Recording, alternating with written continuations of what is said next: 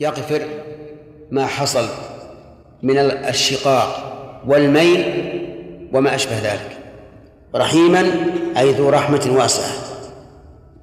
في هذه الآية الكريمة فوائد كثيرة منها أن الله سبحانه وتعالى نفى الحرج عن الإنسان حتى في معاملة الغير. لقوله ولن تستطيعوا أن تعدلوا وهذا خبر عن أمر فطري يستلزم رفع الجناح. لأن القاعدة الشرعية أن ما لا يستطاع عبد العوض ما لا يستطاع لا يلزم به العبد. طيب ومنها علم الله سبحانه وتعالى بأحوال العباد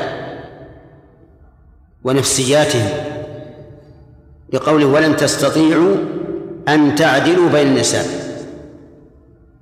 وهذا أمر معلوم بالضرورة أن الله سبحانه وتعالى يعلم كل شيء حتى ما يوسوس به الإنسان في نفسه. ومنها من من الفوائد أن الإنسان يجب عليه العدل فيما يستطيع. العدل فيما يستطيع. لأن الله نفى الاستطاعة لرفع الحرج في في فيها ومفهومه أنه إذا استطاع الإنسان فإنه يجب أن أن يعدل. وقد سبق ما يعدل به بين النساء وأنه يجب العدل بينهما في كل شيء بين النساء في كل شيء. في كل شيء يقدر عليه. أما المحبة وما ينشأ عنها فهذا أمر صعب. هذا أمر صعب. فلا يكلفه الإنسان. ومن فائدة هذه الآية الكريمة أن أن الإنسان لا ينبغي أن يكلف نفسه ما لا يستطيع ويشق عليها. لقوله ولو حرصتم فكأنه قال لا تكلفوا أنفسكم. بشيء لا تستطيعونه. ومن فوائد هذه الآية الكريمة تحريم الميل الكلي بالنسبة للعدل بين الزوجات لقوله تعالى فلا تميلوا كل الميل. ومن فوائد هذا هذه الآية الكريمة أنه ينبغي الإنسان في خطابه أن يستعمل كل ما يكون فيه التنفير فيما ينفر منه أو الترغيب فيما يرغب فيه لأن هذا من من أسلوب الحكمة. لقوله فتذروها كالمعلقة. ومنها من فوائد هذه الآية الاستعطاف. الاستعطاف في المقام الذي ينبغي فيه العطف. لأنه إذا تصور الإنسان أن هذه الزوجة التي مال عنها كالمعلقة بين السماء والأرض فإن هذا يوجب إيه العطف عليها والرأفة بها ورحمتها. ومن فوائد الآية الكريمة أن الصلح والتقوى سبب للمغفرة. لقوله تعالى وإن تصلحوا وتتقوا فإن الله كان غفورا رحيما. وهو كذلك. يعني و يعني وهو كذلك أن وجهه ظاهر لأن الإصلاح خير والحسنات يذهبن السيئات ولأن الإصلاح خير والحسنات يجلبن الرحمة. ومن فوائد هذه الآية الكريمة إثبات اسمين من أسماء الله عز وجل وهما الغفور الرحيم فبالمغفرة يزول المكروه وبالرحمة يحصل المطلوب ولهذا يقرن الله تعالى بين بين الغفور والرحيم في مواضع كثيرة لأن بالمغفرة إيش؟ يزول المكروه وبالرحمة يحصل المطلوب. كيف ذلك؟ المغفرة مغفرة الذنوب وإزالة آثارها. الرحمة حصول المطلوب والمحبوب ولهذا سمى الله الجنة سماها رحمة. فقال فقال لها أنت رحمتي أرحم بك من أشاء. وهل المغفرة صفة حقيقية أو عبارة عن رفع المؤاخذة والعقوبة. الجواب صفة حقيقية تقتضي رفع المؤاخذة والعقوبة. وكذلك يقال في الرحمة هل هي صفة حقيقية يتصف الله بها أو هي عبارة عن الإحسان والإنعام وجلب المصالح؟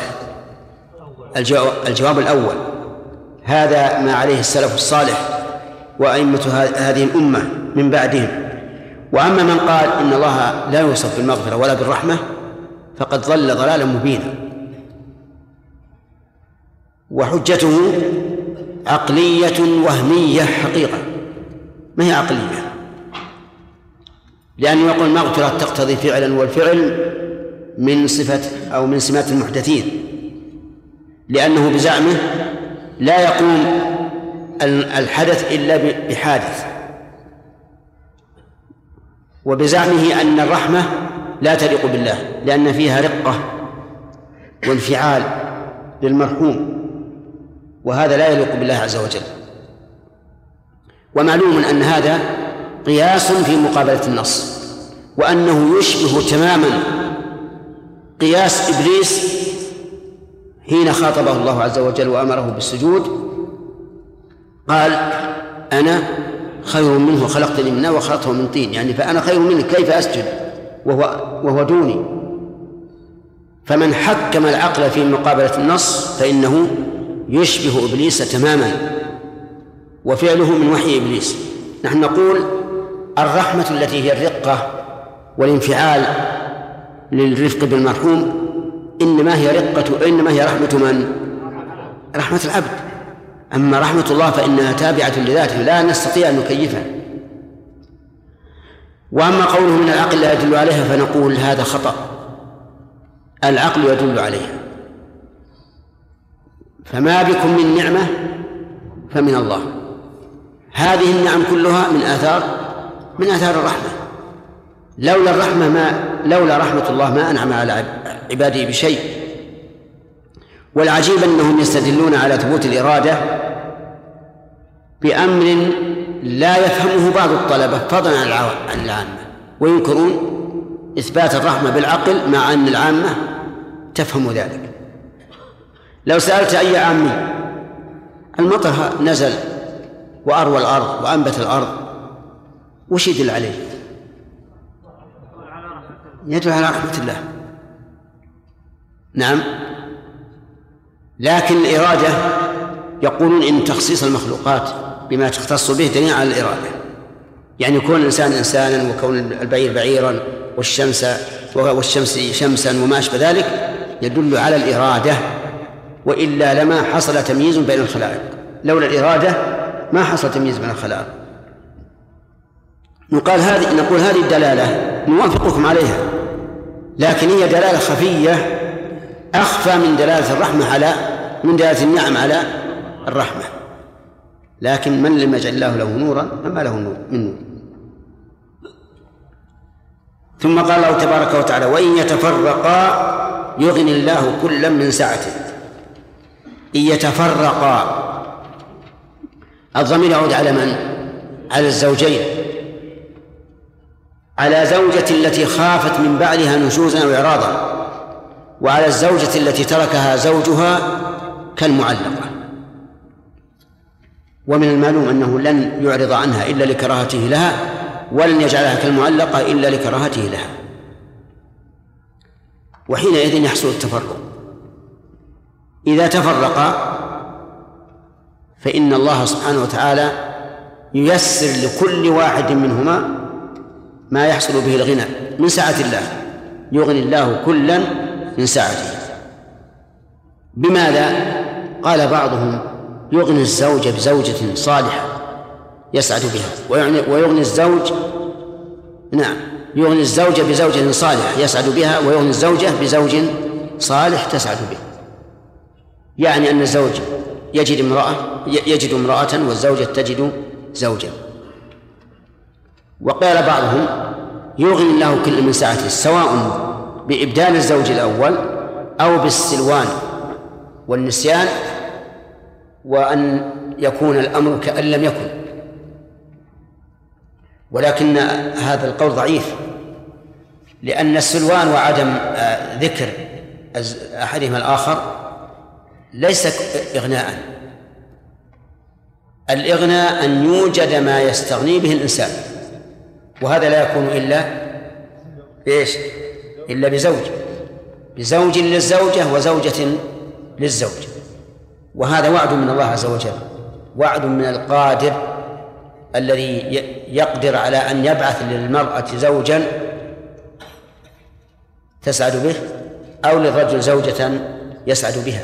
وهو وهو وعد حق وصدق لأن الواعد به من هو؟ الله الذي لا يخلف الميعاد. على كل شيء قدير. لكن أحيانا يتخلف هذا لشك الإنسان وعدم ثقته وإيمانه فيحصل الموانع فيحصل هذا المانع ولا ولا يتحقق الموعود. وكان الله واسعا حكيما. كان الله واسعا حكيما واسعا أي ذو سعة عظيمة في جميع صفاته. واسع في علمه. ربنا وسعت كل شيء رحمة وعلم واسع في قدرته إن الله على كل شيء قدير واسع في حكمته و و ولهذا قرن الحكمة به واسع في سمعه وبصره في كل صفاته عز وجل وواسع في إحاطته محيط بكل شيء ولله المشرق والمغرب فأينما تولوا فثم وجه الله إن الله واسع حكيم. المهم أنه جل وعلا واسع بمعنى الكلمة على أوسع ما يكون. حكيما أي ذو حكمة وإيش؟ وحكم. ذو حكمة وحكم. فهو, فهو الذي له الحكم الكوني والشرعي وهو الذي له الحكمة الصورية أو الغائية. أفهمتم هذا؟ لكن الإخوان الجد الجدد لا, لا يفهمون هذا. أولا الحكم لله عز وجل. إن الحكم إلا لله. إن الحكم إلا لله. حكم الله عز وجل كوني وشرعي. فما قضاه في خلقه فهو كوني. وما شرعه لخلقه فهو شرعي هذا الضابط.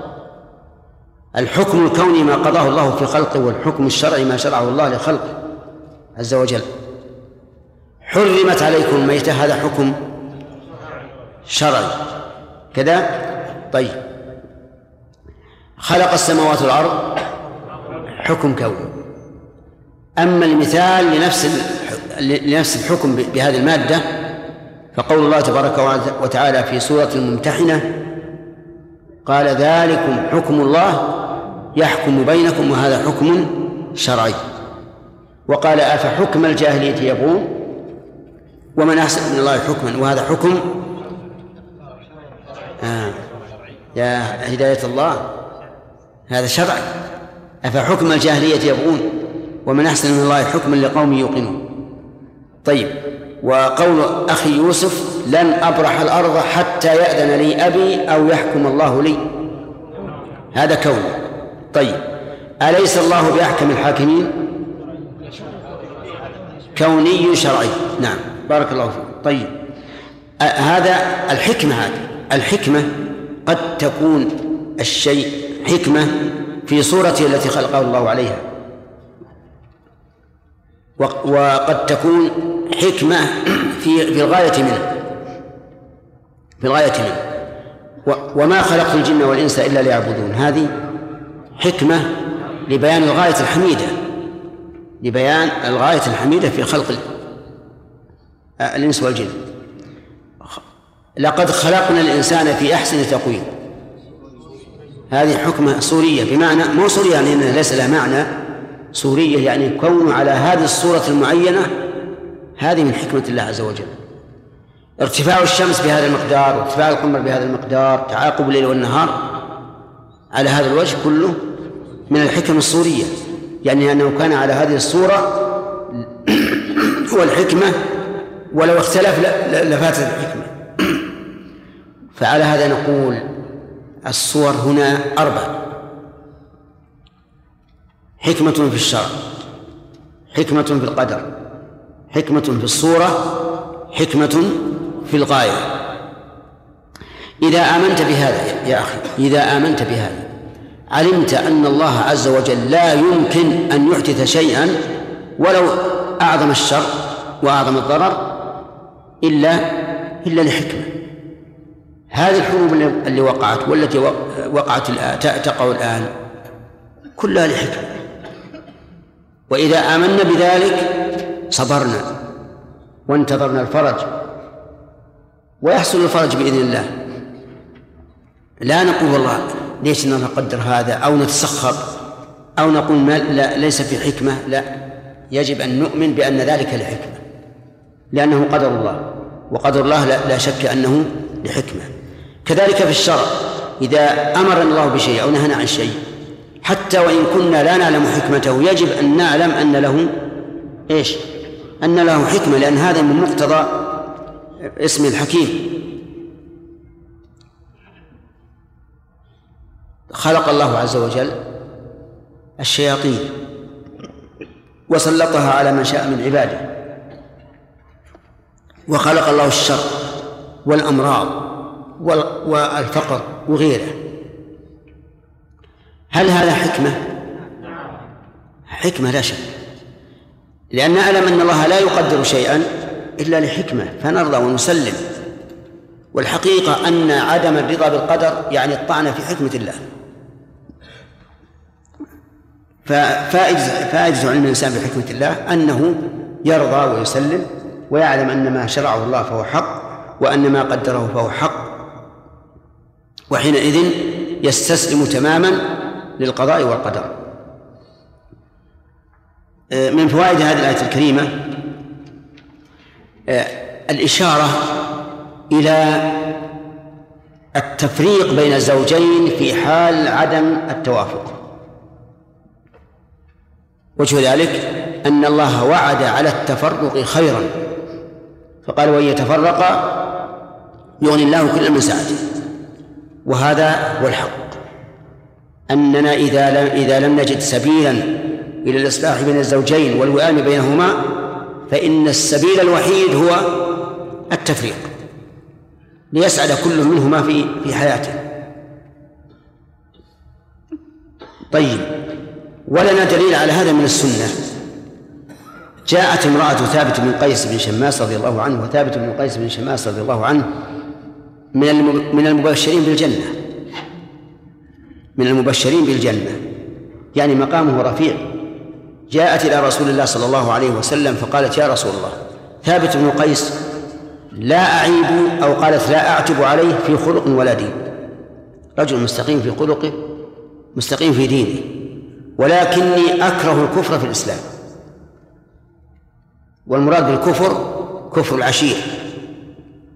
يعني بأن لا تقوم بواجبه لكراهتها له. تكرهه كرها عظيما. فقال لها أتردين عليه حديقته؟ وش الحديقة هذه؟ مهر أمهرها حديقة بستان؟ نعم لكن الله أعلم من البساتين الرخيصة في ذلك الوقت. حتى لا تحتج النساء علينا فتقول البستان يسوى ملايين. آه قال أتردين عليه حديقته؟ قالت نعم يا رسول الله. فقال الرسول صلى الله عليه وسلم لثابت اقبل الحديقة وطلقها تطليقة فقبلها وطلقها. وقد ذهب إلى هذا بعض العلماء وقال إنه إذا قالت المرأة أنا لا أستطيع البقاء مع الزوج إطلاقا وإن أبقيتموني معه أحرقت أحرقت نفسي. قال إن القاضي يلزم الزوج بالطلاق إذا ردت عليه مهرة. وهذا القول ليس ببعيد من صواب ليس ببعيد من صواب. والله تعالى أشار في هذه الآية إلى أن التفرق إيش؟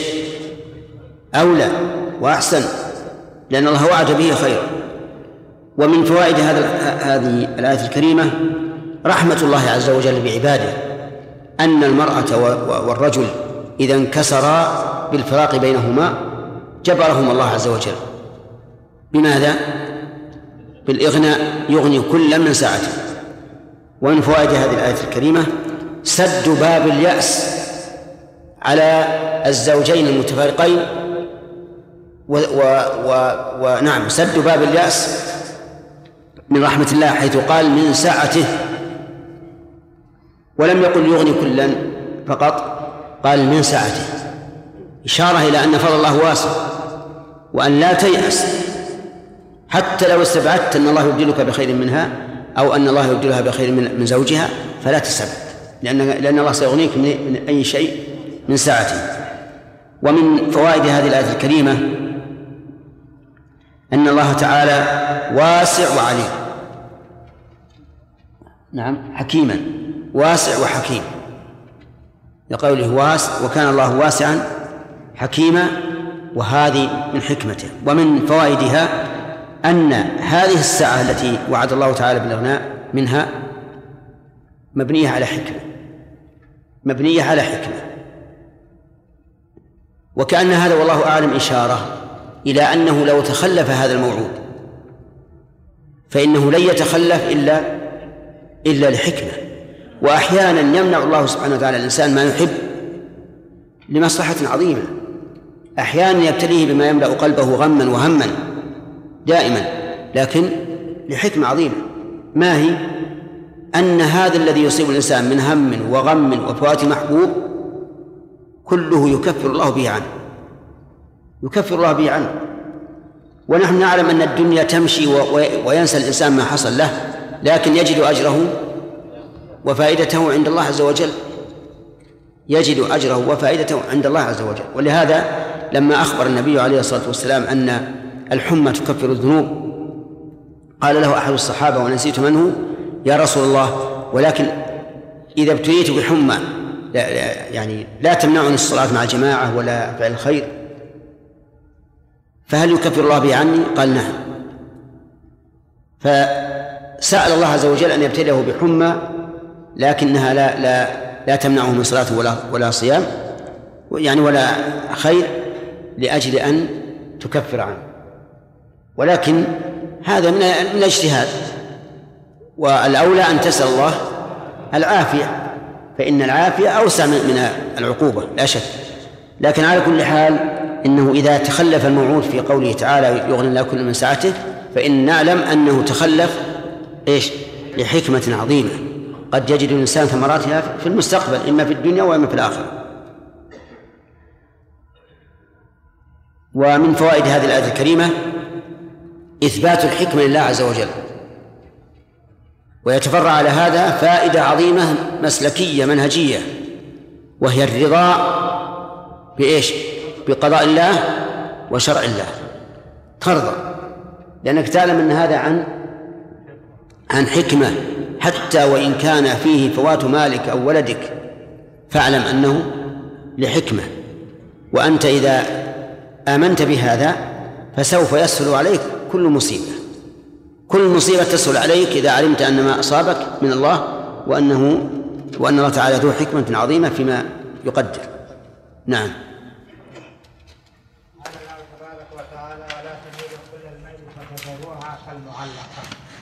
فتذروها منصوب أم مجذوب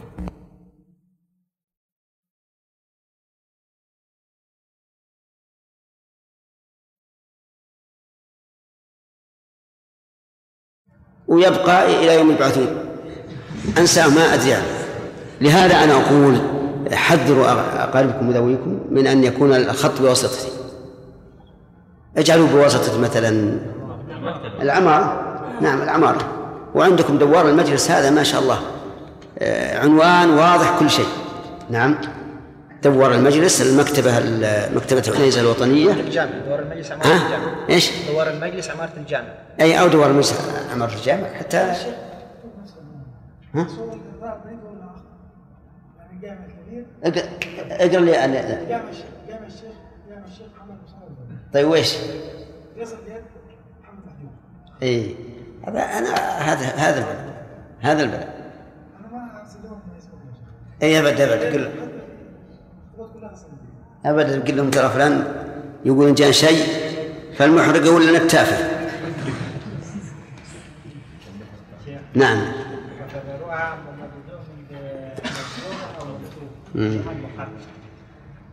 طيب ما تقول يا إخوان؟ ألف في قول فتذروها. هل هي فاء السببية والفعل بعدها منصوب أو فاء العطف والفعل بعدها مجزوم؟ إبراهيم. اي طيب. الأقرب الأول. قولان نعم.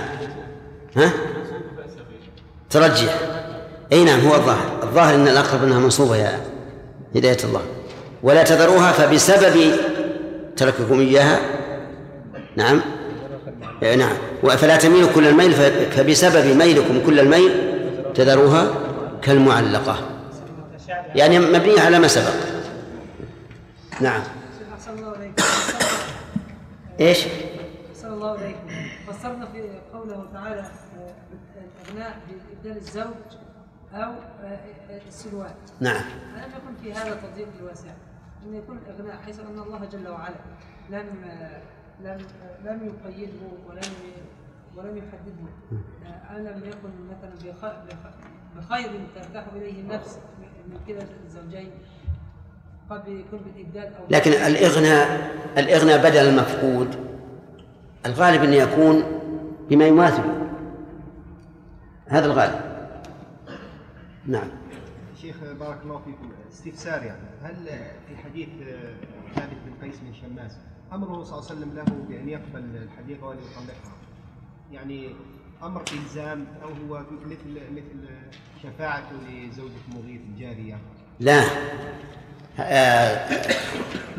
بريرة مغيث. قالت له بريرة أتأمرني؟ فسمع وطاعة.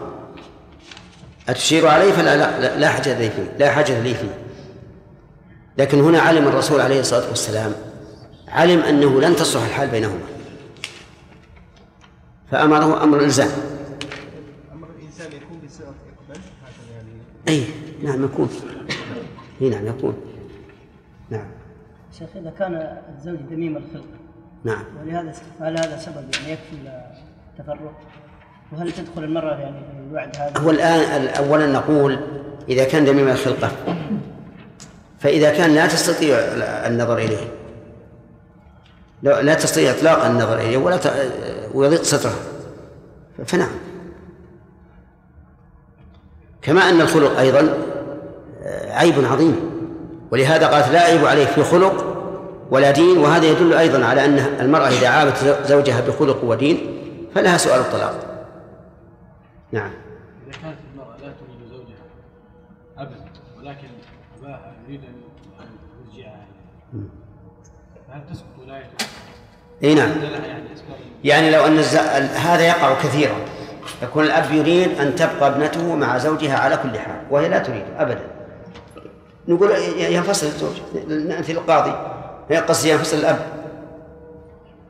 نأتي للقاضي. نعم. المرأة التي عقد عليها ولم يدخل بها. إيش؟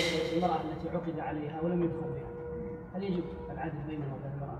لا. لأن الله تعالى أمر بالعدل لكن قال الله في نفس في القرآن الكريم عاشروهن بالمعروف. والعرف أنه إذا لم يدخل عليها فليس لها قصد في كل شيء يعني. نعم. إلا إذا كانت مزكم مزكوم إن شاء الله يلا. أعوذ بالله من الشيطان الرجيم. ولن تستطيعوا قرأنا قرأنا. ولله ما في السماوات وما في الأرض ولقد وصينا الذين أوتوا الكتاب من قبلكم وإياكم أن اتقوا الله. وإن تكفروا فإن لله ما في السماوات وما في الأرض وكان الله غنيا حميدا. ولله ما في السماوات وما في الأرض وكفى بالله وكيلا. إن يشأ يذهبكم أيها الناس ويأتي بآخرين وكان الله على ذلك قديرا.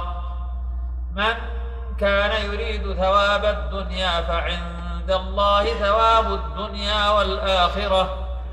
فعند الله ثواب الدنيا والآخرة وكان الله سميعا بصيرا. كفاية. أعوذ بالله من الشيطان الرجيم. سبق لنا أن تكلمنا على قول الله تعالى ولن تستطيعوا أن تعدلوا بين النساء ولو حرصتم وبينا فوائدها. فهل هذه الآية تناقض ما سبق في أول السورة؟ لا تناقضه كيف الجمع؟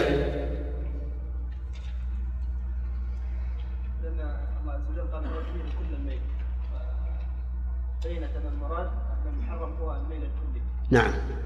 أما إذا مال بعض الشيء فإنه لا حرج عليه. لا حرج عليه في الجمع بين المرأتين طيب. توافقون على ذلك؟ آه. قوله وإن تصلحوا وتتقوا وفي الآية التي قبلها وإن تحسنوا وتتقوا. لما كان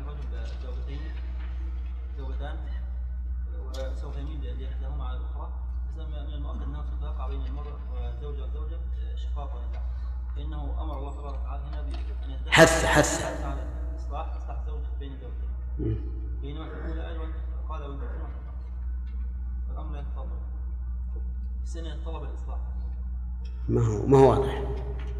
من عنده جواب واضح من ذا؟ في الآية الثانية وإن تصلحوا وتتقوا يكون للرجل زوجتان فيميل إلى إحداهما عن الأخرى فيحصل بينهما شقاق ونزاع فيحتاج أن يصلح بينهما. نعم. أما الآية الأولى ففي الشقاق بين الرجل وامرأته نعم. فيحتاج إلى الإحسان. والمقام مقام إحسان. تمام. وفي قوله تعالى وإن يتفرقا يغني الله كل من سعته ما يشير إلى يا خالد.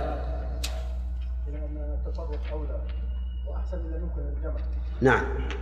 لأن الله جل وعلا على ذلك بالإغناء يغني كل واحد منهما نعم.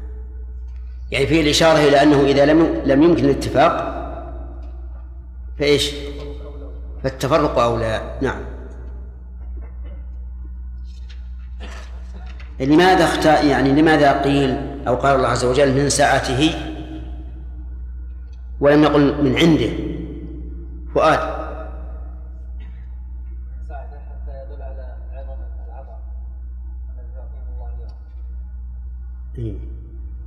كيف؟ لأن لأنهما مع الشقاق ستكون عيشتهما نكدة غير. فقال يغني الله كلا من سعته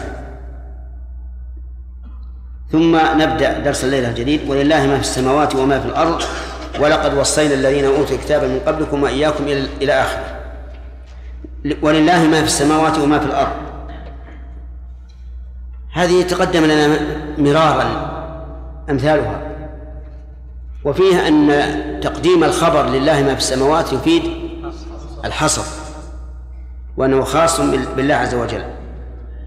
وملك السماوات والأرض يشمل ما فيهما من الأعيان والمنافع وغير ذلك. كله ملك لله لا يشاركه فيه أحد ولهذا لا يمكن لأحد أن يتصرف في شيء من هذه من السماوات والأرض إلا بإذن الله عز وجل الإذن الكوني أو الإذن الشرعي. يقول ولقد وصينا الذين أوتوا الكتاب من قبلكم وإياكم لما ذكر ما يتعلق بالربوبية وهو ملك الواسع العام ذكر ما يتعلق بالألوهية والعبادة وهي إيش؟ التقوى. فقال ولقد وصينا الذين أوتوا الكتاب. وصينا الوصية هي العهد بالشيء مع التأكيد. يعني ليس مجرد أن أقول يا فلان افعل كذا وكذا ليس هذا وصية. بل إذا قيل وصى فمعناه أنه عهد إليه بالشيء مع التأكيد. الذين أوتوا الكتاب من قبلكم أوتوا الكتاب من قبلنا من هم؟ قيل اليهود والنصارى. ولكن الصحيح أنها أعم وأن كل من أنزل الله إليه كتابا فقد وصاه بالتقوى. ومن المعلوم أن كل رسول معه كتاب. كما قال تعالى لقد أرسلنا رسلنا بالبينات وأنزلنا معهم الكتاب والميزان. إذن فأوتوا الكتاب هنا لا تختص باليهود والنصارى بل كل من آتاه الله الكتاب. وصاهم الله تعالى بماذا؟ بالتقوى. أن اتقوا الله. أن هنا يسميها النحويون تفسيرية وعلامتها أن تأتي بعدما يتضمن الق... معنى القول دون حروفه. إذا أتت أن بعد فعل تضمن معنى القول دون حروفه فأعربها على أنها تفسيرية. وإن شئت فقل ما حل محلها أي فهي تفسيرية. فهنا ولقد وصينا الذين أوتوا الكتاب من قبلكم وإياكم أي اتقوا الله. فتكون اتقوا الله كأنها تفسير لما وصى به الله سبحانه وتعالى من قبلنا وهذه الأمة. ولقد وصينا الذين أوتوا الكتاب من قبلكم وإياكم أن اتقوا الله. هنا لو قال قائل آه، قال وإياكم. أليس من الممكن أن يقال ولقد وصيناكم والذين أوتوا الكتاب من قبلكم حتى لا ينفصل الضمير قلنا بلى. لكن لما كان هؤلاء سابقين علينا كان مقتضى الترتيب الزمني أن يقدموا. كما أن من سبق غيره في المرتبة فإنه يقدم عليه ولو أمكن اتصال الضمير. مثل قوله تعالى يخرجون الرسول وإياكم. يخرجون الرسول وإياكم. كان لقائل أن يقول لماذا لم يكن الكلام يخرجونكم والرسول لأنه لا فصل مع إمكان الوصل كما قال ابن مالك في الألفية وفي اختيار لا يجيء المنفصل إذا تأتى أن يجيء المتصل. فنقول نعم هو في الإمكان أن يكون هكذا لكن يفوت الغاية. فهنا الذين أوتوا الكتاب ليسوا أفضل منا ليسوا أفضل منا ولكنهم أسبق منا زمنا. وفي يخرجون الرسول وإياكم تقديم الرتبة. فذكر الرسول عليه الصلاة والسلام لئلا يكون تابعا لغيره فيقال يخرجونكم الرسول طيب يقول الذين من قبلكم وإياكم أن اتقوا الله. هذا ما أوصى به الله عز وجل الأولين والآخرين. وتقوى الله مرت علينا أيضا كثيرا مرارا وتكرارا على أنها اتخاذ وقاية من عذاب الله بفعل أوامره واجتناب نواهيه. التقوى أحيانا تضاف إلى الله كما هنا وأحيانا تضاف إلى المخلوقات مثل واتقوا النار التي أعدت للكافرين وأحيانا تضاف إلى الزمن مثل واتقوا يوما ترجعون فيه إلى الله. وليست التقوى المضافة إلى غير الله كالتقوى المضافة إلى الله لأن التقوى المضافة إلى الله تقوى مع عبادة تقوى مع عبادة وتذلل لله عز وجل. أما اتقاء النار واتقاء اليوم الذي نرجع فيه إلى الله فهذا مثل اتقائنا لل- للسباع والذئاب وما أشبه ذلك. أي أننا نخاف منها خوفا. إيش؟ طبيعيا. لا خوف عبادة ولا تقوى عبادة. وفي الأثر اتق شر من أحسنت إليه. اتق شره ليس هذا تقوى عبادة. فكل تقوى تضاف إلى غير الله فليست تقوى عبادة. والتقوى المضافة إلى الله تقوى عبادة بمعنى أن الإنسان يتقي مخالفة الله عز وجل محبة له وتعظيما له. وإن تكفروا فإن لله ما في السماوات وما في الأرض. يعني ولن تضروا الله. إذا إذا كفر كل الخلق فإنهم لن يضروا الله عز وجل لأنه غني عنهم. وفي الحديث القدسي أن النبي حديث أبي ذر المشهور أن الله تعالى قال يا عبادي لو أن أولكم وآخركم وإنسكم وجنكم كانوا على أفجر قلب رجل واحد منكم ما نقص ذلك من ملكي شيئا. وأي شيء ينقص الله؟ الطاعة تنفع من؟ صاحبها. والسيئة تضر صاحبها. أما الرب عز وجل فإنه لا يتضرر بالمعصية ولا ينتفع بالطاعة. ولهذا قال وإن تكفروا فإن لله ما في السماوات وما في الأرض فهو غني عن عنهم أجمعين. وكان الله غنيا حميدا. مر علينا أيضا مرارا وتكرارا أن كان في مثل هذا التركيب. تفيد؟ الثبوت والاستمرار واتصاف الموصوف بها. يعني اتصاف اسمها بالصفة المضافة إليه. كان الله غنيا حميدا ولم يزل غنيا حميدا. والغني هو من عنده غنى يستغني به عن غيره. والحميد بمعنى المحمود فهو غني يحمد على غناه. وهل كل غني يحمد على على غناه؟ لا.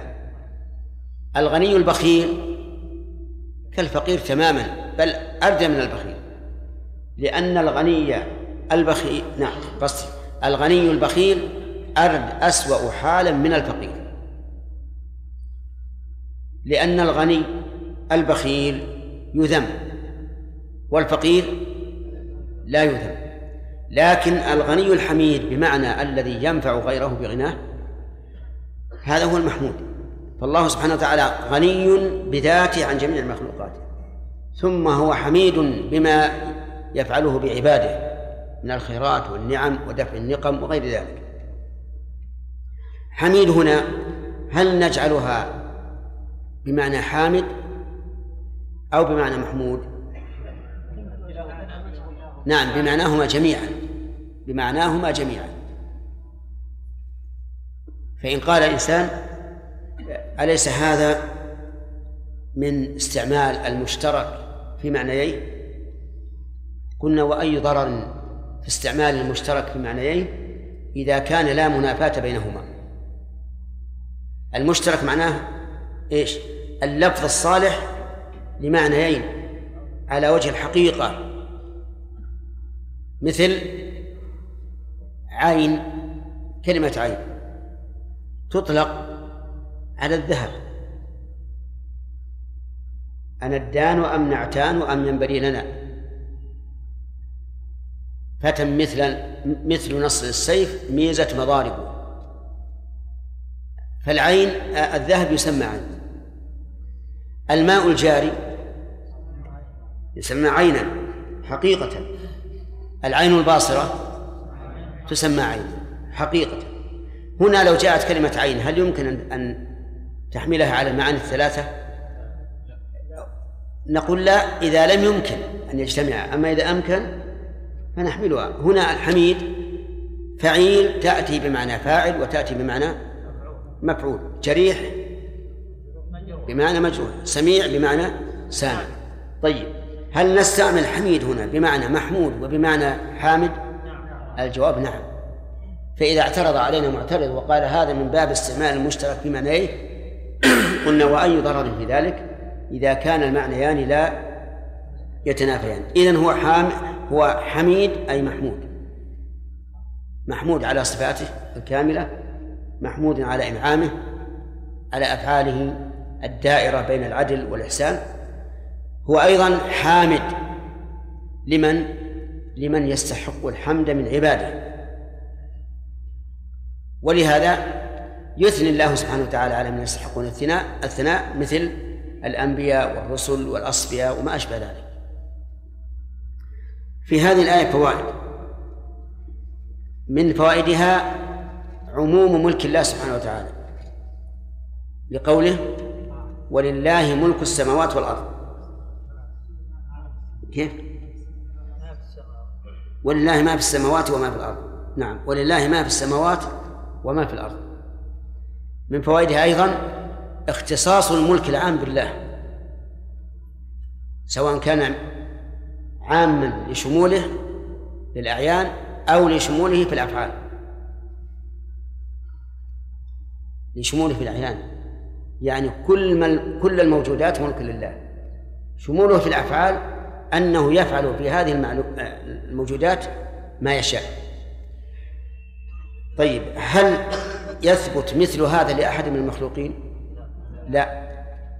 لا يوجد أحد عنده شمول في الموجودات ولا في الأفعال والتصرفات. لأن ملكي أنا محصور لا تملكه أنت. وملكك أنت محصور لا أملكه أنا. ثم ملكي لما, لما أملك هل هو ملك لجميع التصرفات؟ أتصرف فيه كما أشاء؟ لا. ملك محدود. كذا عقيل إيش قلنا؟ ملك محدود؟ طيب.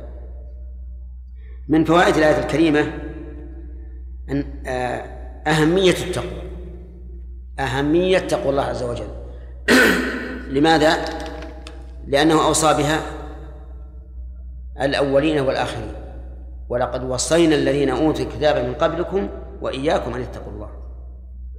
فإن قال قائل آه، التقوى تكون بفعل الأوامر واجتناب النواهي. قلنا نعم. فما الجواب عن قوله وتعاونوا على البر والتقوى؟ والبر كل ما أمر الله به فهو بر. فالجواب أن بعض الكلمات يكون لها معنى إذا انفردت ومعنى إذا اقترنت بغيرها. فالتقوى إذا انفردت تشمل البر والبر إذا انفرد يشمل التقوى. وإذا اجتمع صار البر فعل الأوامر والتقوى ترك النواهي. وهنا جملة معترضة يقول فوائد أهمية التقوى لأن الله أوصى بها الأولين والآخرين. ومن أهمية. ومن فوائد هذه الآية أن مخالفة التقوى لا تضر الله شيئا. لقوله عجيب. وإن تكفروا فإن لله ما في السماوات وما في الأرض. ومن فوائد هذه الآية الكريمة إثبات اسمين من أسماء الله وهما الغني والحميد. فيستفاد منهما إثبات صفتين من صفات الله. وهو الغنى والحمد. ويستفاد من ضم أحدهما للآخر فائدة الانضمام. لأن الغنى الغنى وحده كمال والحمد وحده كمال واجتماعهما يتولد منه كمال أعلى. ثم قال عز وجل ولله ما في السماوات وما في الأرض. هذا تكرار لكنه تكرار مهم. الأول بيان غناه عز وجل عن عن خلقه وكان الله غنيا حميدا. والثاني بيان مراقبته لخلقه. فالجملة فالآية الأخيرة تتضمن التحذير من المخالفة والأولى تتضمن الأمر بالموافقة. قال ولله ما في السماوات وما في الأرض وكفى بالله وكيلا. الوكيل هو المراقب المتصرف. ولهذا يكون وكيل الإنسان متصرفا بما وكل فيه مراقبا له. ففي هذه الآية من عموم ملك الله ما في الأولى وفي هذه الآية كمال مراقبة الله عز وجل لعباده. لقوله وكفى بالله وكيلا. فإن قال قائل الوكيل عادة أدنى رتبة من الموكل. فكيف نقول إن الله وكيل؟ قلنا الوكيل الذي هو عادة أدنى رتبة من الموكل هو الذي يتصرف للغير بأمر الغير. ولا لا؟ وكيلك أدنى منك مرتبة لأنه يتصرف لك بإيش؟ بأمرك فهو دونك. أما الوكيل الذي بمعنى المراقب فإن مرتبته تكون أعلى من المراقب. لأنه سبحانه وتعالى يراقب جميع العباد ويحصي عليهم أعمالهم. ففي الآية أيضا كمال مراقبة الله عز وجل وأنها فيها الكفاية عن كل مراقبة. ثم قال عز وجل إن يشأ يذهبكم أيها الناس ويأتي بآخرين وكان الله على ذلك قديرا. إن يشأ يذهب الجملة لا تخفى علينا جميعا أنها جملة شرطية. والفعل الشرط وجوابه كلاهما فعل مضارع. ولهذا جاء مجزومين. إن يشأ يذهبكم أيها الناس. يذهبكم بمعنى يعدمكم حتى لا تكونوا في الوجود. وقول أيها الناس هذه منادى. صدر الله ذلك هذه الجملة بالنداء للتنبيه. والناس هنا يشمل الكافر والمؤمن. ويأتي بآخرين. بآخرين يتقون الله عز وجل ويقومون بأمره. وهذا كقوله تعالى وإن تتولوا يستبدل قوما غيركم ثم لا يكونوا أمثالكم. وهذا تهديد من الله عز وجل أن يخالف أن يخالف أوامره أحد. وكان الله على ذلك قديرا. كان الله على ذلك أي على إذهابكم والإتيان بآخرين قديرا. والقدرة وصف يتمكن به القادر من الفعل بلا لا بلا عجز. القدرة وصف يتمكن به الفاعل من الفعل بلا عجز. والقوة وصف يتمكن به من الفعل بلا ضعف بلا ضعف. الدليل على هذا أن أن القدرة ضدها العجز والقوة ضدها الضعف.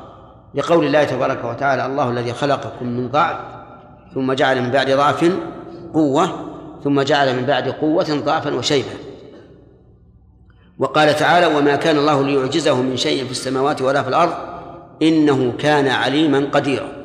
ولم يقل عليما قويا لأن الذي يقابل العجز هو القدرة إن يشاء يذهبكم أيها الناس ويأتي بآخرين وكان الله طيب يأتي بآخرين إذا أردنا أن نعرب آخرين فكيف نعربها يحيى؟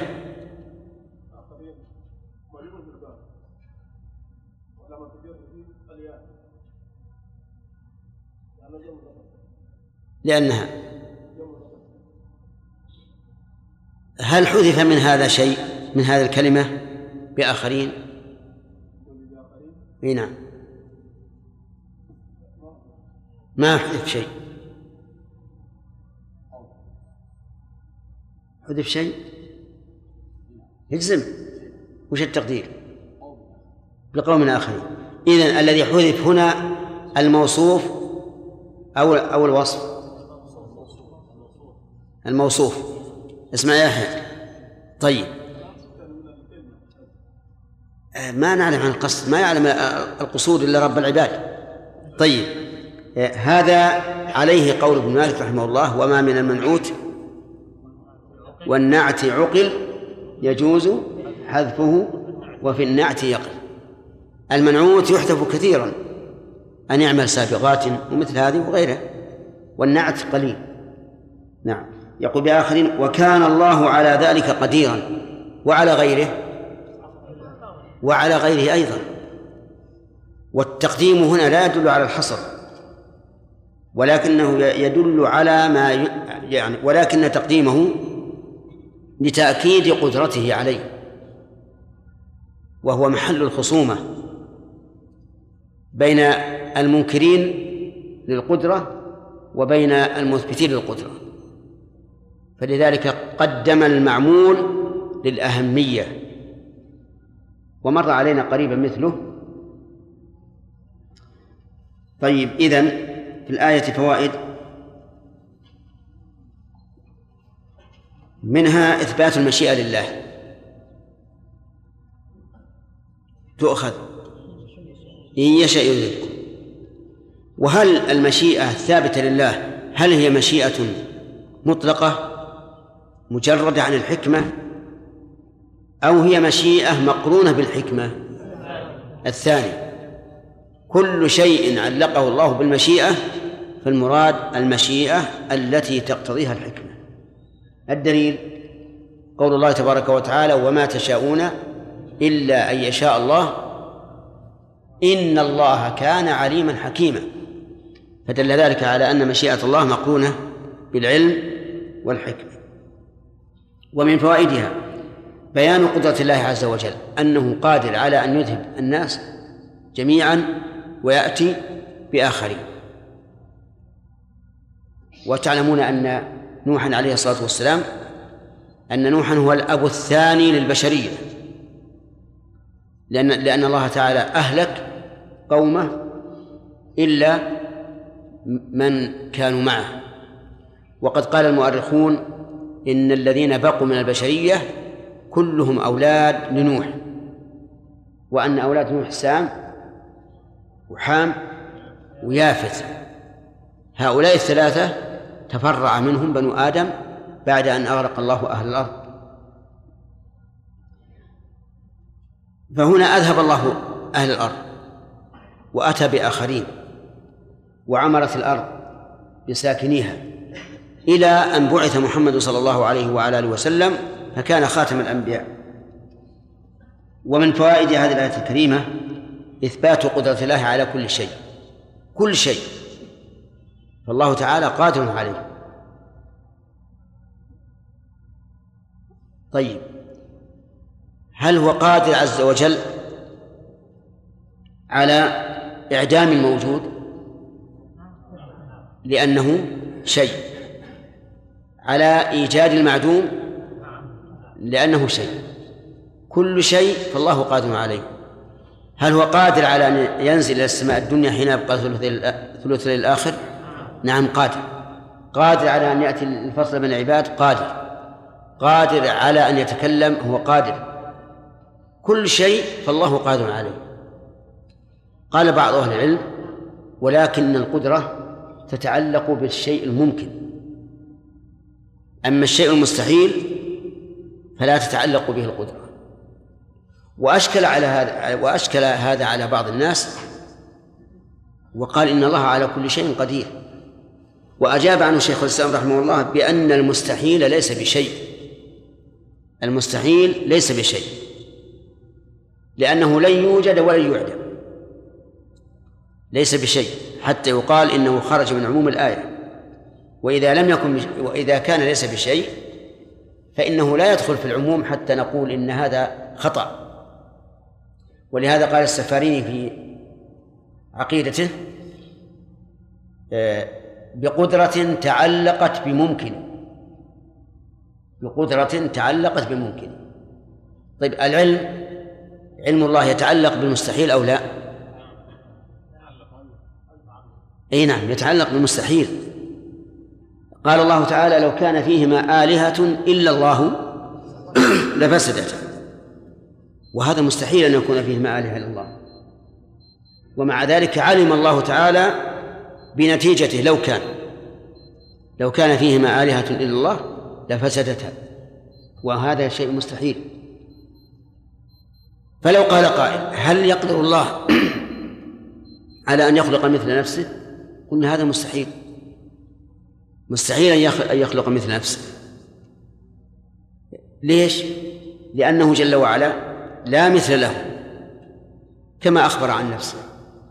وإذا كان لا مثل له فإنه يستحيل أن أن يكون كذلك لأن الله تعالى خبره صادق لا يخلف ولا يتغير. طيب يعبر بعض الناس إن الله على ما يشاء قدير. إن الله على ما يشاء قدير. فهل هذا التعبير صحيح؟ نعم. غير صحيح. لأنه يقيد القدرة بما شاءه الله. طيب وما لم يشاء هو قادر عليه. ومفهوم هذا الكلام أنه ليس بقادر. ليس بقادر. فعلى هذا نقول هذه الكلمة أولا لم ترد لا في القرآن ولا في السنة. إن الله على ما يشاء قدير. و و وثانيا أنها توهم بمعنى فاسدا. ورتب بعض العلماء على هذا قال إنها توهم مذهب المعتزلة الذين أنكروا تعلق مشيئة الله بفعل العبد وقالوا إن العبد يفعل باختياره ولا تعلق لمشيئة الله به فيكون عز وجل غير قادر على أفعال العباد. بناء على ذلك لأنه لا يشاؤها وعلى كل حال فنتقيد بما جاء في القرآن والسنة. إن الله على كل شيء قدير. وإذا كان الإنسان يعني لا يستطيع أن يدرك معنى مستحيل أو غير مستحيل فليقل إن الله على كل شيء قدير ويسكت. ويسكت. لكننا بينا لكم لأن الذين أمامنا كلهم من نعم من طلبة العلم إن شاء الله وسيفهمون. لكن العامي قد لا نقول له هذا الكلام. قد لا نقول أن القدرة متعلقة بالممكن لأن غير الممكن وهو المستحيل ليس بشيء. لأنه لا يفهم. لا يفهم أبدا. ويذكر أن الشيطان أبى الشياطين الذي يجعل له كرسيا على البحر ويبث جنوده وسراياه في إضاءة الخلق. قال له قالت له ذريته لما تغتم إيه نعم لما تفرح بموت العالم أكثر مما تفرح بموت العباد؟ قال لأن العالم يرشد الناس ويهديهم ويدلهم ولا أتمكن من أولاده. لكن العابد يستطيع أن يعني تنطلع عليه الأمور. قالوا كيف ذلك؟ قال أنا أختبرهم لكم. فأرسل من جنوده من يقول للعابد هل يستطيع الله أن يجعل السماوات والأرض في جوف بيضة؟ في جوف بيضة. البيضة مفهومة. والسماوات والأرض كذلك فكر العابد هذا. عابد يعبد الله ليلا ونهارا. فكر قال ما يستطيع. ما يستطيع. رجع المندوب. قال قال إنه يقول لا يستطيع. قال شوف الآن كفر الرجل. كفر. وهو ما يدري. فأرسله إلى إلى العالم. وقال له هل يستطيع الله عز وجل أن يجعل السماوات والأرض في بيضة؟ قال نعم يستطيع انما امره إذا أراد شيئا أن يقول له كن فيكون. لو قال للسماء تكون في جوف البيضة كانت. إما أن تكبر البيضة ولا تصغر السماوات والأرض. نعم. فأرسلوا رجع إلى شيطانه وقال له الكلام هذا. قال انظر هذا تخلص وذاك المسكين كفر. هذه تذكر قصة مرت علي في بعض الكتب قديما. لكني أقول إن الله على كل شيء قدير. العام قل له إن الله على كل شيء قدير. ولا تقل القدرة تعلقت بالممكن ولا بالمستحيل ولا بالجائز. أو الواجب قصدي وهذا هو الأولى. طيب. ما جاءت الأسئلة جاء؟ طيب.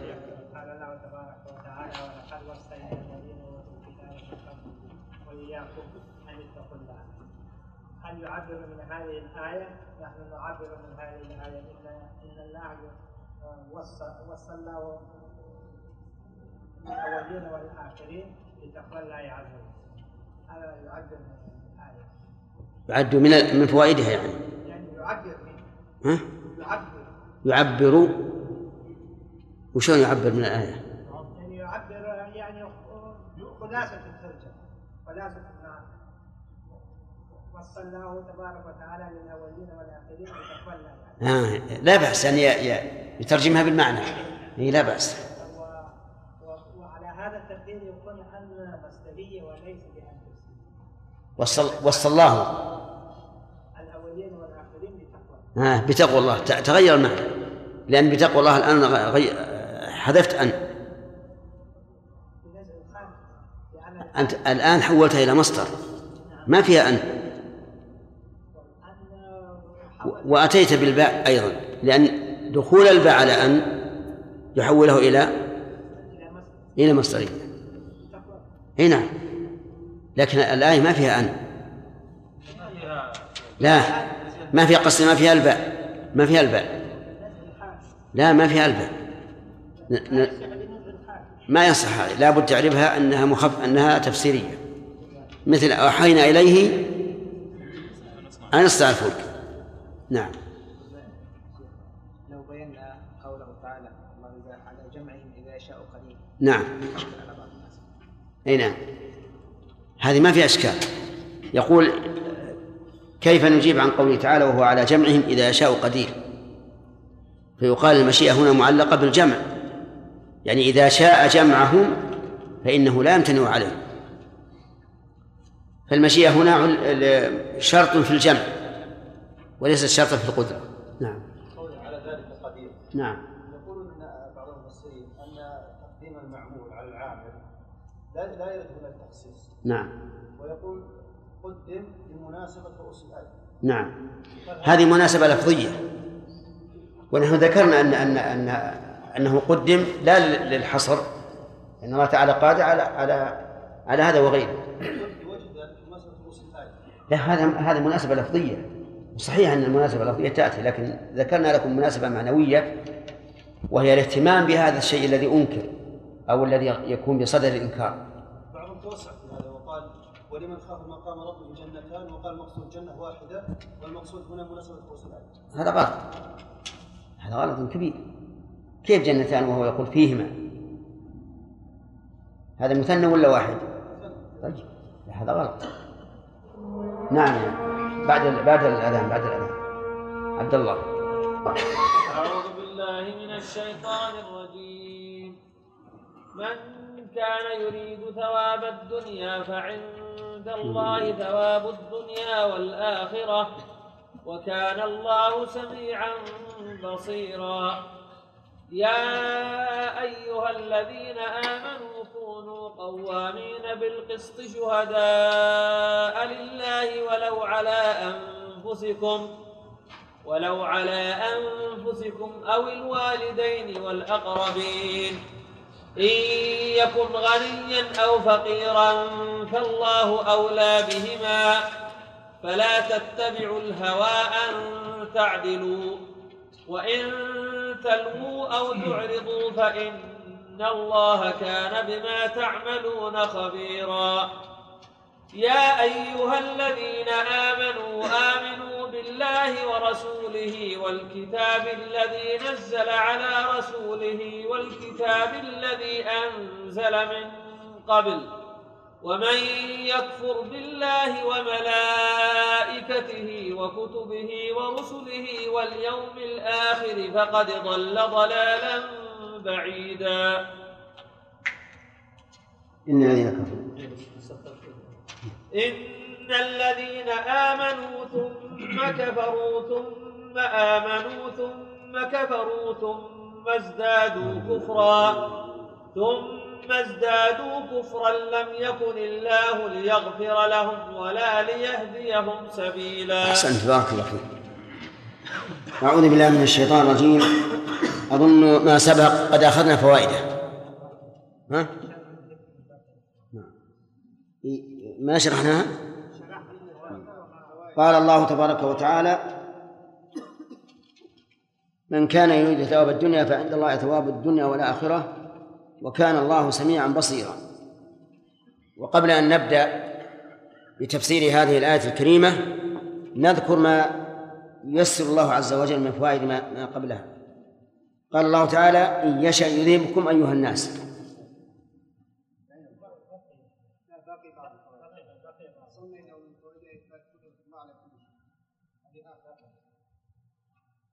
طيب انتهى.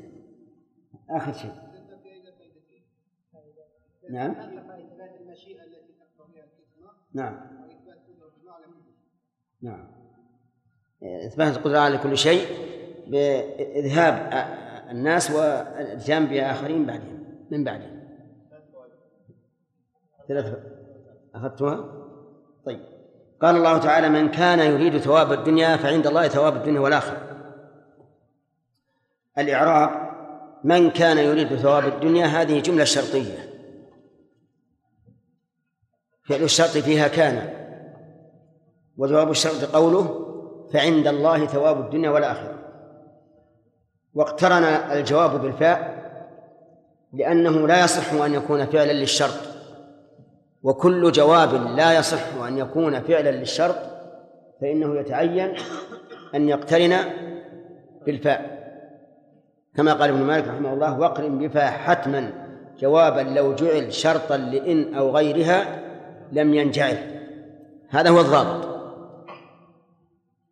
وقد حصر ما يشمله هذا الضابط بسبع جمل مذكورة في قوله اسمية طلبية وبجامد وبما وقد وبلن وبالتنفيس. وقول عند الله ثواب الدنيا والآخرة جملة خبرية قدم فيها الخبر لإفادة الحصر لأن من قواعد البلاغة أن تقديم ما حقه التأخير يقتضي الحصر. وكان الله سميعا بصيرا واضح إعرابه. يقول الله تعالى من كان يريد ثواب الدنيا أي جزاءها ومتعها وزهرتها فقد فاته الخير الكثير. لأنه حرم ما عند الله من ثواب الدنيا والآخرة. ولهذا لم يقل من كان يريد ثواب الدنيا نؤتيه منها كما جاء ذلك في آية أخرى. نؤتيه منها وما له في الآخرة من نصيب. بل جاء الجواب على خلاف ما يتوقع السامع. يعني فكأنه لم ينل شيئا. وهذه الآية لها شواهد كثيرة. أن من أراد الدنيا فإنها فإن الدنيا والآخرة تفوت. ثم هل ينال ما أراد من الدنيا؟ الجواب لا. لقول الله تعالى من كان يريد العاجلة عجلنا له فيها ما نشاء لمن نريد. ثم جعلنا له جهنم يصلاها مذموما مدحورا. ومن أراد الآخرة وسعى لها سعيها فأولئك كان سعيهم مشكورا. ثم من أراد الآخرة هل تفته الدنيا؟ لا. ولهذا قال عز وجل ومن كان يريد حرث الآخرة نؤتيه منها. نعم ومن كان من كان يريد حرث الآخرة نزد له في حرثه ومن كان يريد حرث الدنيا نؤتيه منها وما له في الآخرة من نصيب. فمن أراد الآخرة لم تفته الدنيا. ومن أراد الدنيا قد تفوته الدنيا والآخرة وإن أتته الدنيا فإنه لا يؤتى إلا منها. لا كل ما يريد. هذا هو الحاصل في الإرادات. ومن أراد الدنيا والآخرة معا فهل نقول إنه بين درجتين؟ أو نقول إنه ينال ثواب الدرجة الثانية وهي إرادة الآخرة؟ نقول هنا أيما أغلب في من أراد الدنيا والآخرة؟ إذا كان الأغلب الآخرة فإنه ينال ثواب الدنيا والآخرة. وإذا كان الأغلب الدنيا فإنه ينقص أو نعم ينقص من ثواب الآخرة بقدر ما نوى من من الآخرة. نعم بقدر ما نوى من الآخرة. فإذا كان نوى الآخرة كلها حصل له الثواب كله أو بعضها يحصل له أقل. وقد جاءت الأحاديث شاهدة بهذا. فعن عمر بن الخطاب رضي الله عنه أن النبي صلى الله عليه وسلم قال إنما الأعمال بالنيات وإنما لكل امرئ ما نوى. فمن كان فمن كانت هجرته إلى الله ورسوله فهجرته إلى الله ورسوله. ومن كانت هجرته إلى دنيا يصيبها أو امرأة يتزوجها فهجرته إلى ما هاجر إليه. ولهذا نجد الذين يريدون الدنيا أحيانا يوفقون في الدنيا ويحصل لهم مرادهم أو بعضهم وأحيانا لا يحصل لهم ويكون أشد فقرا من من المسلمين وقوله عز وجل ومن كان من كان يريد ثواب الدنيا من كان يريد ثواب الدنيا إيش؟ فعند الله ثواب الدنيا والآخرة يعني وقد فاته ما, ما, ما يريد لأنه في الواقع قد يؤتى ما يريد أو بعضه ثم لو أتي فإنه لن يدوم بل سيموت أو يفقد ما, ما, ما أوتي. وكان الله سميعا بصيرا يعني أنه ثبت ثبوتا أزليا وأبديا. هذا الاسم بل هذان الاسمان السميع والبصير وما تضمناه من صفة وهي السمع والبصر. وقد مر علينا أن السمع المضاف إلى الله تعالى ينقسم إلى قسمين وتفرع من هذه من هذين القسمين أقسام كثيرة وأظن أننا لا نطيل بإعادة ما سبق.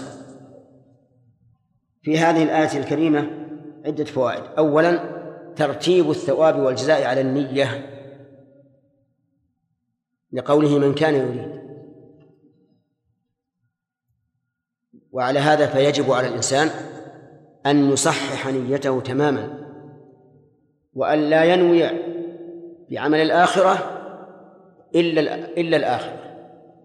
أما ما, ما عمل الدنيا فهو للدنيا. ومن فوائد هذه الآية الكريمة الرد على الجبرية. وذلك بإثبات الإرادة للعبد. والجبرية يقولون إن العبد ليس له إرادة وأنه مجبر على عمله فليس له إرادة. وهذه الآية وغيرها يرد عليه. ومنها بيان انحطاط رتبة الدنيا عند الله عز وجل. ولهذا قال فعند الله ثواب الدنيا والآخرة. قال ابن القيم رحمه الله في النية لو ساوت الدنيا جناح بعوضة لم يسق منها الرب ذا الكفران لكنها والله أحقر عنده من ذا الجناح القاصر الطيران. يعني لو أن الدنيا تساوي جناح بعوضة ما سقى الله أحد من الكفار ولا أنعم عليهم بشيء لكفرهم لكن يتمتعون بها لأنها ليست عند الله بشيء سواء تمتع بها أولياؤه أو أعداؤه. وهذا هو الواقع. فالدنيا إذا لم تكن وسيلة للآخرة فلا خير فيها. حتى لو نعم فيها الإنس... لو نعم فيها الإنسان فإن هذا النعيم جحيم. ولذلك تجد أشد الناس حرارة وأسا وحزنا وقلقا هم أصحاب الدنيا. ولا يغرنك ما عندهم من اللباس والقصور والنعيم والسيارات وغيره. قلوبهم والله تعالى والله أسوأ حالا من أفقر المسلمين.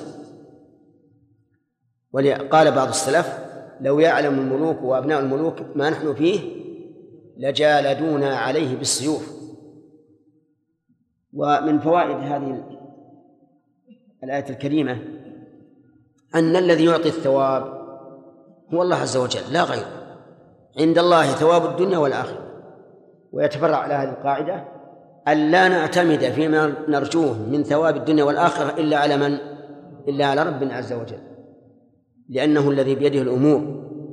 حتى قال الرسول صلى الله عليه وسلم لابن عمه عبد الله بن عباس واعلم أن الأمة لو اجتمعوا على أن ينفعوك بشيء لم ينفعوك إلا بشيء قد كتبه الله لك. ومن فوائد هذه الآية إثبات الآخرة. ولم نقل إثبات الدنيا لماذا؟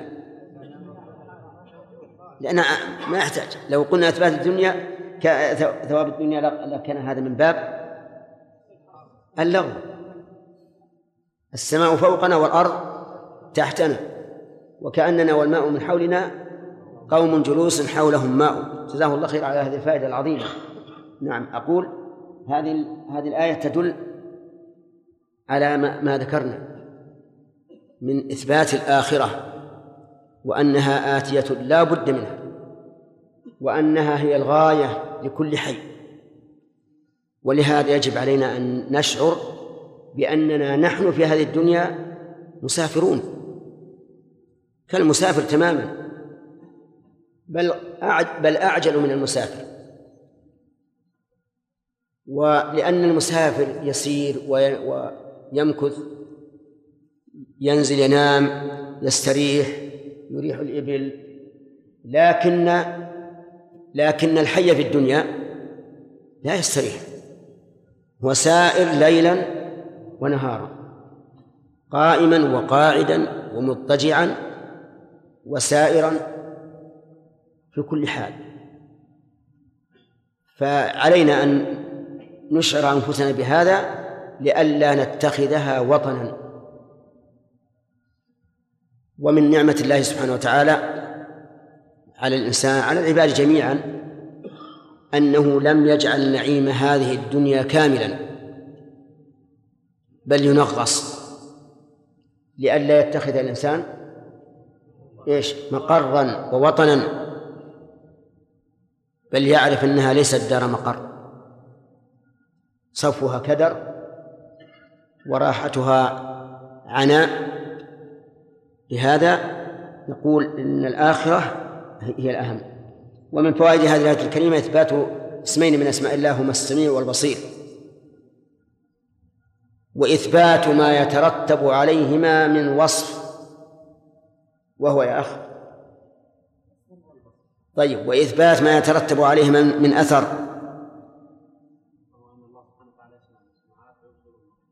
وهو أنه أنه يسمع ويبصر.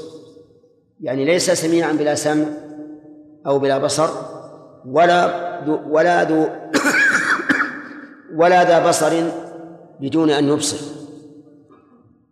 أو ذا سمع بدون أن يسمع.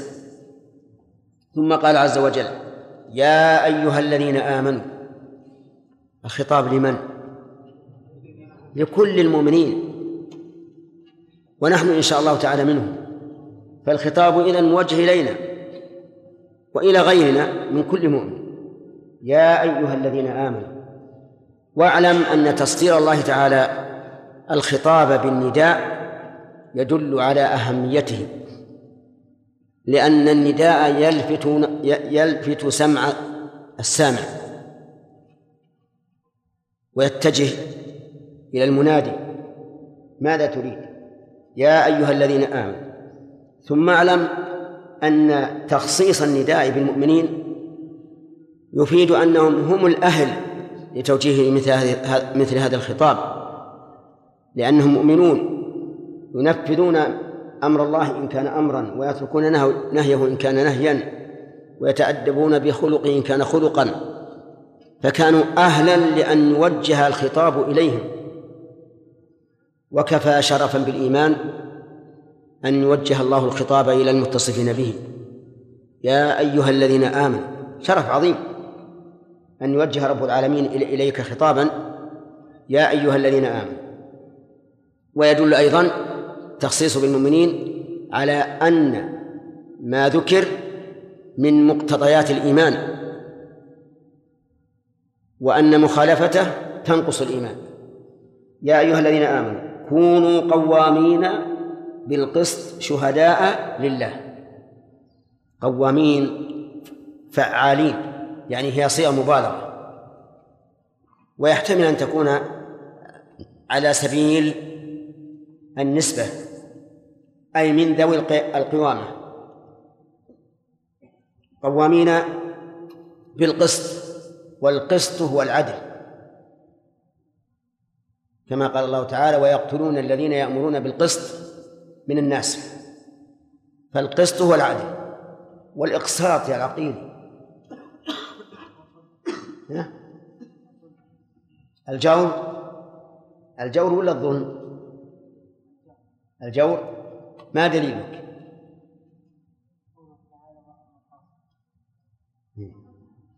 الإقساط.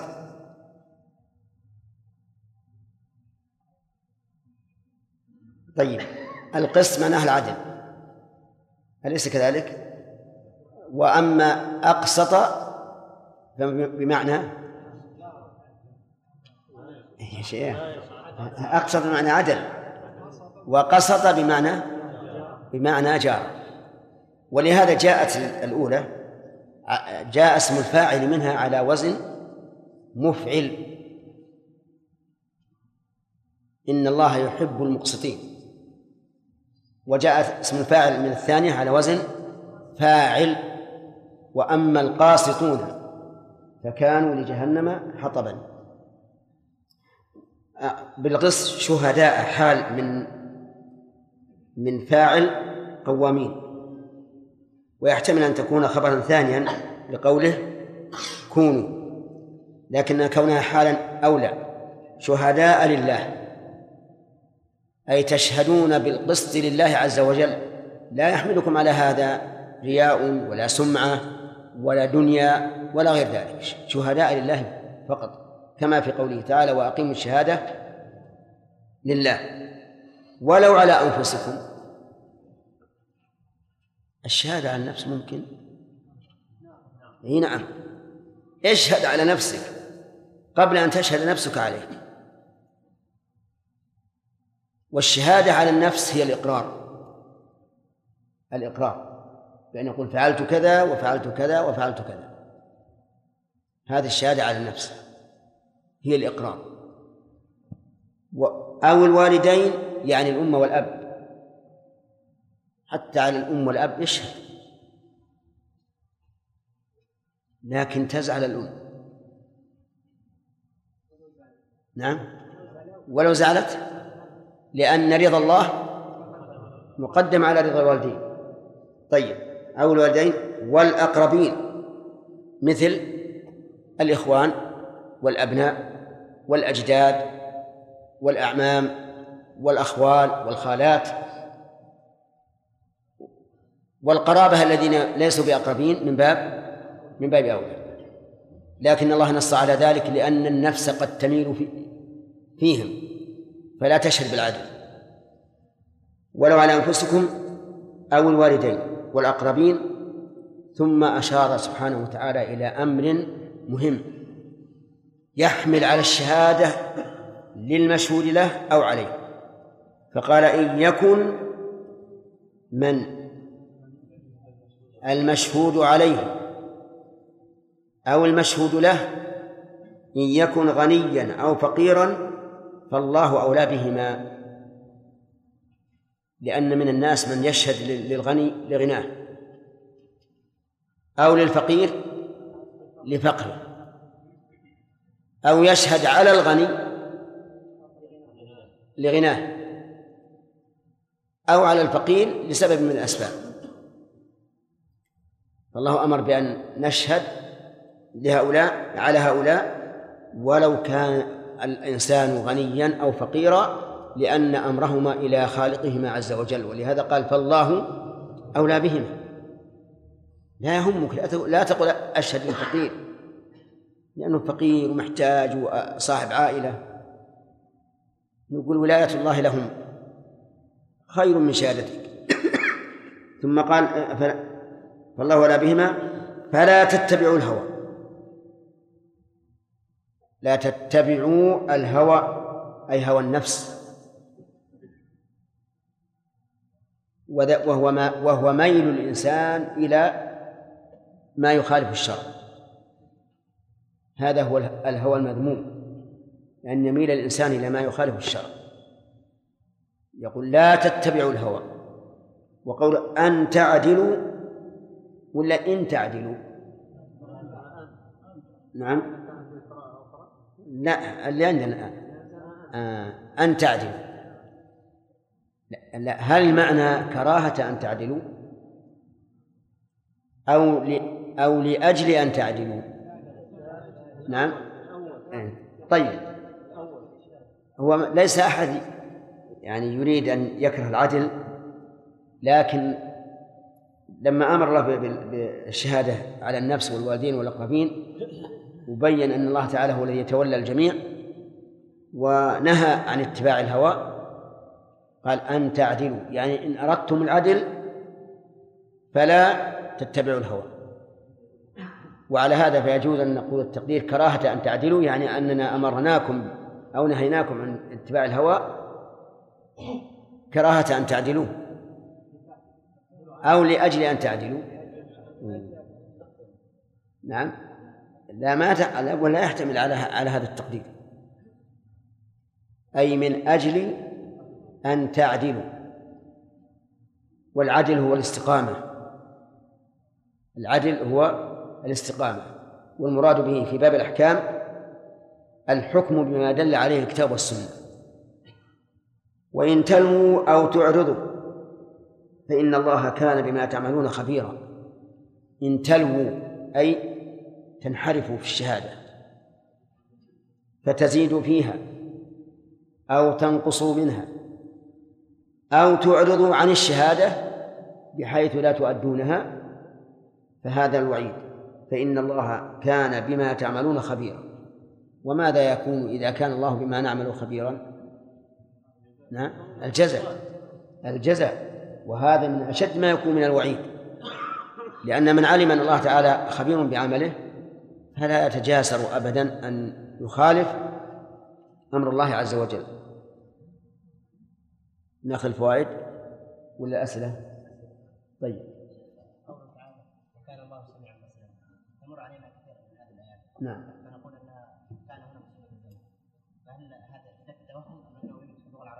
لا يرد اللغة العربية في اللغة العربية بهذا كان فلان مضيافا لإثبات كونه كريما. يضيف الناس. نعم. نعم عوض.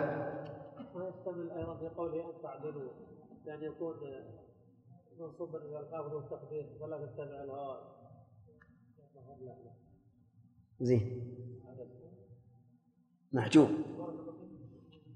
بعض المشايخ يفسر ما يذكر أي شيء يعني لا يذكر صحابي ولا ولا يذكر إيش؟ ما يذكر في تفسيره يعني عندما يفسر بعض المفسر القرآن هذا القدر فقط. يعني لا يقول ابن كثير أو قال شيخ الإسلام أو قال كذا أو قال كذا ما يذكر أي شيء. حتى النبي صلى الله عليه وسلم يعني تفسير الصحابة نقل النبي صلى الله عليه وسلم لا يذكر ما أن مف- أن أن أن المفسرين ينقسمون إلى قسمين. مفسر بالنظر ومفسر بالأثر. المفسر بالأثر لا بد أن يذكر الآثار. مثل على رأسهم محمد بن جرير رحمه الله. والمفسر بالنظر يفسر بما يقتضي نظره.